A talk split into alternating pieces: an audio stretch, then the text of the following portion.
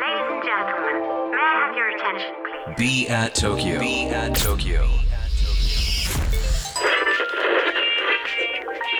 Cultural apartment. Cultural apartments. Be at Tokyo. Be at Tokyo. Cultural apartments. Produced by Be at Tokyo. ビアート東京土井地博です 東京からまだ見ぬカルチャーを生み出すためのラジオプログラムカルチャールアパートメンツプロデューストバイビアート東京。昨日に引き続きゲストに八井一郎さんをお迎えします。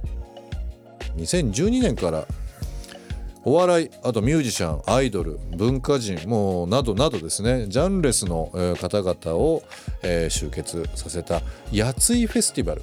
もう皆さんリスナーの方も一度は耳にされたことあると思いますけどもこちらの方をされてますが、えー今年2021年は6月の19日と20日のこの2日間とはいいうのをご予定されているとはいいうことですが、今年はどういう挑戦になりそうですか？まあ、今年は2つの調整をやろうと思ってまして、ええ。ーまずは1つは、えー去年ほとんどのフェスが、まあ、あのコロナで、うん。えー、と中止したんですけど僕たちは一応その有観客のチケットも売ってたんですけどそれ自体は中止して、えでオンラインのフェスに切り替えたんですよ。えうん。でそれを無料でやると。はい。というのもいろんな、まあえー、とプラットフォーム YouTube とか、えーニコ生とか、ええー、LINE ライブとか、まあ、いろいろあるじゃないですか、うん。その Twitter もあるしインスタもある、えうん。そういう、えっとプラットフォームを一つ一つを、えー、とライブハウスに見立てて、えそのプラットフォームを行き来するように周遊する、えーフェスをやろうっていうのを企画してうん。でそれをやろうとするとどうしても無料でやるしか方法がなくて、うん。どこかに行ったらお金がかかってどこかは無料でってなるともうこれはフェスじゃないから、やっぱ自由がないとフェスではないと僕は思ってるので,、うん。でそれを無料でやるためには、えー、とお金がないお金をかかるものですから、うん。まあえー、とクラウドファンディングでやったんですね。で、まあ、2500万ぐらい集まって、でまあなんとか去年は、えー、と成功したんですけど、えで今年もその無料オンラインフェスはやろうと思っております。うん。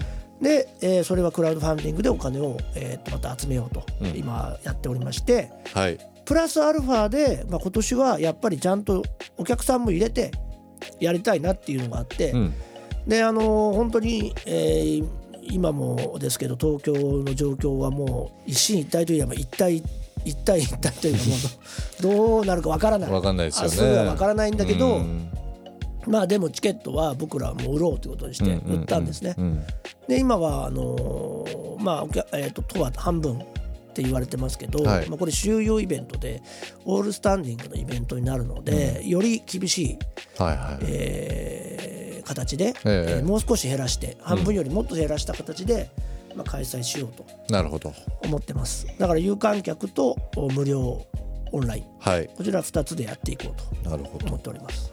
2012年からということでまあもう約10年ですよね。今年が10周年。10周年ですよね、最初はどういう目的でこのイベントフェスをされようとはい。いうきっかけがあったんですか？ね、最初は僕があのミックス CD を出しててそれをサニーデイサービスっていうバンドの曽我部さんが、はい。えー聞いてくれてて「やつい君こういう感じでフェスをやったらどう?」って言われて、で僕はちょっとどうかなと思ったけど まあ曽我部さんが言うならということで、はいまあやってみようかなと思ってたところでちょうどオンオーイーストっていう渋谷の、はい。えーおまあ、大きいあのオールスタンディングのライブハウスがあるんですけど道玄坂のそこはい。とかですね、やってる会社から、うん。なんかごうちのライブハウスを5会場ぐらい使って、うん。なんかやりませんかっていう話がたまたま来たんですね。うん。それでフェスをやりやったらって言われたのとそのお話が来たのが同じだったから、うんうん。これはなんかやれということだなっていうので始めましたね。あのー実際この、まあ、声がかかってタイミングがあったっていうのもありますけど、フェスっていうとですねまあなんかこうクラブで何かイベントとか、うん。少人数っていうわけではないじゃないですか、うんうん。最初不安じゃなかったですか、不安でしたうね、ん。不安もあったんですけどスタッフさんがやっぱり芸人風情がみたいな空気感がやっぱすごいあったからあだから一回その信用を得なきゃいけないなと思ってでそのフェスって話が来て一回プレーをやりましょうってことで、えプレーをやったんですね、うん。プレーというかイーストで。イーストとはい。はい。東京大阪でツアーをやろうっていう、えでそれのブッキング僕が全部やって、えうん。でその時出たのがサニーデイサービスと歴史、歴史。アンディ・はいモリーもう解散しちゃったけど、はい。でもえまあすごいメンすごいツなんですよ。でも全部速乾して。うんでそれで結構信頼を得たっていうのがあったかもしれないですね。やついフェスティバル2021のホームページもあの拝見したところですね、まあいろいろなラインナップという形で出てますが、本当に幅広い方々でまあミュージシャンあとまあお笑い、はい、まあ、あとアイドル、まああとはもう、い、わゆる文化人という枠なのでしょうかね。さまざまなその、はい。交友関係が出てるな、やついさんのもうこの顔の広さというか人徳というかもともとなんかあのすごく専門的なフェスが増えてたりとか、雑誌に関してもその10年前ですけど、まあ、うん。今はもっと進んだのかも。それがそのなんかあの分断がよより進んでるのかもしれないですけど、うん。10年前ってちょうどそういう感じだったんですね、うん。専門誌とか雑誌とか売れなくなってあせ専門誌が売れるようになって、あの総合誌がすごいダメになってきて、なんかの専門。うん、でまあキャンプ好きはキャンプ好きとかなんかこうカテゴライズされて全ましたね。部。それに向かっての選曲とか、まあ、アイドルはアイドルのイベント、うんビジュアル系はビジュアル系のイベントとかっていうこうそっちの方がお客さんが来るっていうのがあったんですよね。でもなんかすごく矛盾してると矛盾してるなと思うのがやっぱこう昔はこのジャンルだけっていう人が多かったんですけど、植物も好きで、うんまあ、キャンプも好きでサウナも好きで、でなんか車も好きでってこうん。うすごくマルチな人がこう増えてきてる中で、はい。総合誌がダメだっていう理由がな謎ですよね。ねえ。今はどうなんでしょうね。うん。まあ今だからまた名前を変えてライフスタイルマガジン的まなあ。感じになって い一番広い言葉で総合誌になってるのかもしれないけど、ねそうですね。だけどまあまあ当時そんな感じだったんで、うん。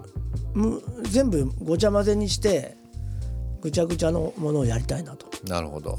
であんまりアイドル好きでこういうジャンル見ないよっていう人もその周遊イベントなんでたまたま見れたりとか。でもそれで好きになるきっかけとかになるかもしれない。かもしれないし、ねお笑いを生で見たことないとかテレビでしか見意外とそういう人多いですもんね。テレビでやってるから見ないとか、うん。まあ、今より YouTube がそこまで流行ってなかったんで、うん、ちゃんと見てない人が多くて確かにそうですね。まあそれで生で初めてライブお笑いを見たとかっていう人もいたりとかっていうので、なんか面白いかなと思って始めたんですけどね。10年前のその思いともう今、えー、今年2021年のやついフェスですけども、何かこう価値観が変わったとか伝え方が変わったことってありますかね？あのイベント自体の。やっぱり同じことを繰り返すとやっぱどうしても飽きてくるっていうか、うん自分も自分たちが飽きてくるっていうのがあると思うんですよね。うんうんでまあお客さんにも必ず伝わると思うんで、うんやっぱりなんかこう企画した時にワクワクするなって思うことをやろうと思ってますね。なるほど。だからみんなが安牌を取らない安牌を取ろうとするとワクワクしないんで、うん。で去年とかもやっぱ無料でやってみようとか。でそのキャそのいろんなプラットフォームをこう行き来するようなフェスをやろうとか、うん。まあ、結局去年僕らの前には誰もやってないし、うんで今年も1年経ちましたけど、ええ誰もやってないわけですよ。えまあ、なぜなら理由は簡単で儲からないからなんだけど、でもそれをやる時になんかみんながワクワクするっていうかえ確かに。なんか面白いなそれっていうのがなんか全てかなと思いますね。なる。ほど。カルチャルアパートメンツプロデュースドバイビーアート東京ここで一曲、えー今週はゲストのやついさんに選曲していただいております曲のご紹介の方、お願いしますえー、奇妙麗太郎さんで、えーハミングバード」という曲ですね。これもやついフェス毎年出ていただいててもうほんと奇妙さんの声にはいつも食らってますんでぜひ聴いてください。やついフェスティバルのお話いろいろさせていただきましたけど、はいまあ、今年はですね、えークラウドファンディング支援プロジェクトということで、えー今もイベントに関してですね、えークラファンの方ホームページでされてるねということですよね。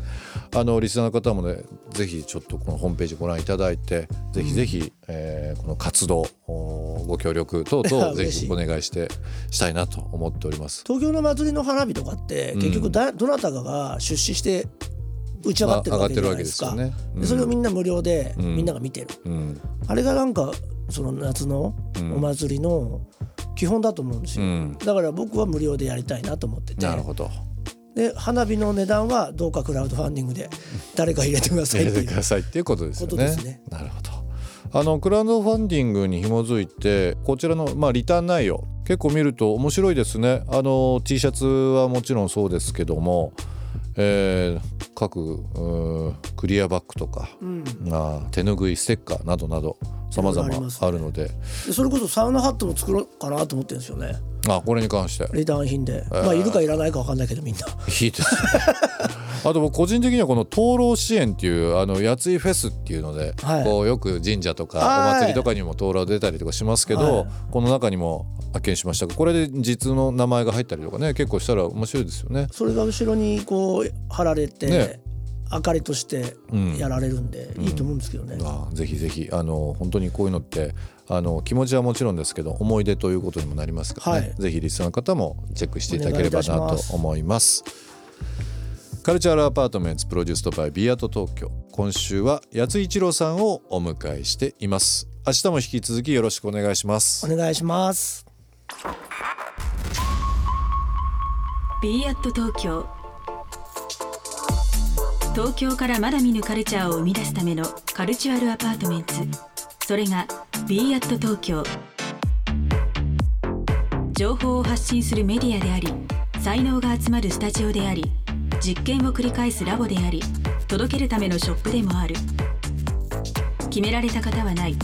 集まった人がブランドを形作る。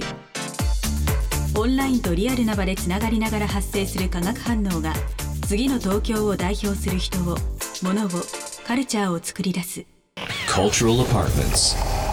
Produced by BE AT TOKYO. BE AT TOKYO. Cultural Apartments produced by BE AT TOKYO 今日の放送はいかがでしたでしょうか、えーリスナーの皆さんからのリアクションもお待ちしております。番組への感想リクエストなどお寄せください。また今注目のクリエイターなどぜひぜひ教えていただければなと思います。